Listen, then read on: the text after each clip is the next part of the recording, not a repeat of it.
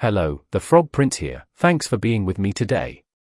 This is Kiss the Frog Now podcast, and the focus of today's episode is How to turn a broken work relationship into a victory.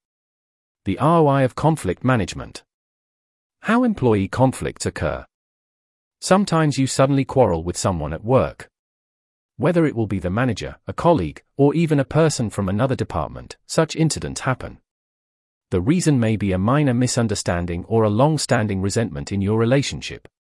Whatever caused the situation, what can you do to reconnect? Is it possible to start over? What the experts say about workplace conflicts. The positive attitude before resolving problematic relationships is vital, so know that can fix even some of the most strained bonds. Sometimes a negative relationship turned into a positive one can be stronger than any other. The bad news is that repairing a relationship requires serious effort on your part and the other side. Hard work is worth it, especially in a work environment where personal and collective productivity and success are at stake. What are the factors that make or break relationships in the workplace? Constructive relationships in the workplace are fundamental to the experience of employees. As a manager, you will be significantly less stressed when you and your colleagues have a stable relationship. Also, employee satisfaction increases when they feel in a friendly and cohesive environment at work. But both we and our relationship are complicated because they consist of many factors that affect how employees feel about each other and at work. They are affected by just as many external irritants that affect people and the environment. If you want to establish maximum control over the development of relationships in your company, improve yourself in these six areas. Be loyal to each other to gain your mutual trust. Relationships are rooted in trust, and without it, you have no foundation on which to grow them. The more confidence, the less stress. More energy, higher productivity, less illness, more commitment, and less fatigue. In the workplace, trust can take many forms. You feel tied to the ideas and contributions of others to the projects. You trust your colleagues and leaders that they can do their job well, even without supervision.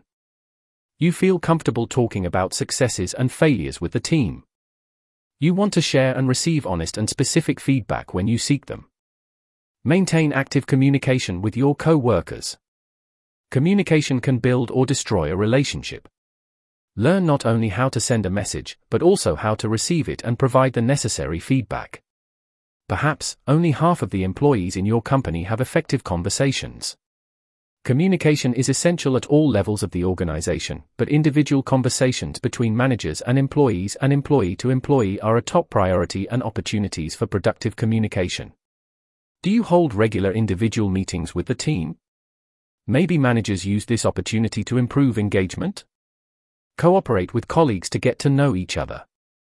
One way to analyze the level of relationship development in an organization is to track the frequency and quality of collaboration in teams and between two people. Where people collaborate a lot, the level of analytical skills and collaborative problem solving are very high, as employees know their strengths and weaknesses and know the potential for merging their abilities. Diversity can bring teammates together. Progressive organizations offer diversity in the decor, the atmosphere, the working positions because, in this way, they can involve a large number of people based on similar interests, activities, experience. They know the benefits of unique perspectives and experiences and consciously work for a culture that embraces and encourages individual differences, giving priority to diversity. Ask yourself these questions to see if your company meets this feature. Do employees think their opinions are valued? Do they think that everyone is treated fairly? Do they feel accepted by their colleagues? Encourage mutual respect in the workplace. Respect is the most crucial factor contributing to employee job satisfaction, but people can feel hurt even if colleagues make an effort to respect them. This is because some perceive respect differently, but it always contains these essential elements of behavior. Giving honest and regular feedback. Treat people with politeness and kindness providing the tools and resources they need to do their job. Recognize employees for good performance. Listen more when you are spoken to. Along with respect comes empathy and compassion. Compassion means having a genuine desire to help others and make them happy, and it all starts with empathy, to be able to put yourself in someone else's place and empathize with his emotions. This is an excellent connection between management and employees. In a similar company, employees are ready to put the well being of their colleagues first. They want to get to know each other personally. Management gives priority to team building and team development activities. Employees support each other in good times and bad.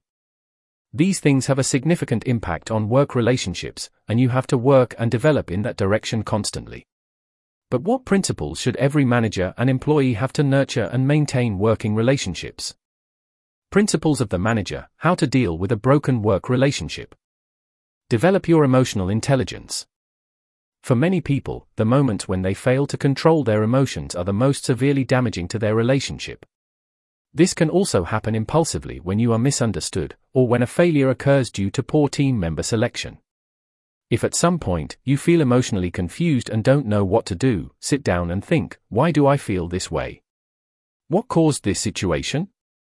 Suppose you can achieve these levels of emotional intelligence and observe emotional reactions to certain situations from the side. In that case, you have the opportunity to begin to understand what is happening inside you. Always be ready to admit and apologize if you make a mistake. If you have a dispute with a colleague, be prepared to admit your mistake, if you have made one. How to do it? Realize that you have reacted wrongly and then apologize to the person you may have offended. An apology in which you admit and accept your guilt should free you from remorse and sincerely try to correct yourself. This activity on your part will contribute a lot to the healing of the relationship. Never blame others and do not try to justify yourself. Such actions put in the light of a weak and insidious person. In most cases, to restore trust with a person is by giving the desired attitude. The other participant in the dispute wants and needs something that you do not provide with your behavior. Think and talk to him about your relationship. It would be best if you found what is missing for your bond to be complete and healthy. Often these are subtle changes in the way you treat your colleague. We share with you a framework for healing an injured working relationship. This is where real change happens. How to fix a broken workplace relationship. Your relationships with colleagues can be a source of energy, inspiration, and happiness when they are strong, or they can fill you with frustration and harm the team and the organization. The most important reason for managers and employees to be able to cope and recover from conflicts is people's health.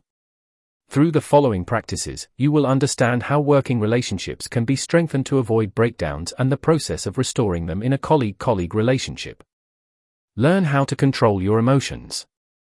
We mentioned at the beginning that violent emotions and the inability to control them could lead to failure. Even with small problems, we create tension between ourselves and others, which can cause us to withdraw to minimize emotional damage. Instead of pulling away, get rid of the tense emotional tone when you feel some tension. One way to do this is to you awaken positive memories with your colleague from one of your shared moments. You remember that you have principles that include dealing with situations and maintaining peace and tranquility. Think of a situation in which this colleague, S, have helped you, and say to yourself that you are now returning the favor by overcoming the vicissitudes of your relationship together. Your goal is to create favorable conditions in which to discuss the situation without harming your relationship. Be open and focus on the bright future of your relationship. Acknowledge the tension created and admit to the problem, but immediately move on to your positive feelings about the present and future of the relationship. This is the perfect moment to offer time for emotional relaxation. If your colleague does not want or you do not have the opportunity for a physical time out, try to change the subject, because this will reduce the stress. Once you accept the existence of a conflict and agree to go through this difficulty together, it is time to take action. Open your mind and feel the desire to correct yourself. Once you realize the problem, establish your roles, and know where you want to go, it's time for an informal meeting. It is best to spend it outside the workplace, for example, in a bakery or a cozy cafe. In a more friendly and everyday environment, it is easier to communicate on personal topics. When you start your conversation, be with the best of intentions, no matter what happens. It is not one of the moments when you put someone in their place, but an opportunity for improvement. Define and summarize what happened to your relationship in details. Summarize what is happening in your relationship to find the missing link. Be sure that from the very beginning, your ego is within normal limits. You are not looking for the culprit or who is wrong and who is right. Imagine that the person against you is a guilty student, and you are the pedagogical advisor who will help him fix things together. This is phase 3 of the process, and here you should not diagnose, it is a problem you realized at the beginning, but focus on finding a cure. Discuss the problem. Each of the participants in the discussion has his interpretation of the problem refracted through his personal experience and points of view. It creates the need for a phase in which everyone shares their story about how they experience the conflict and what they think the problem is.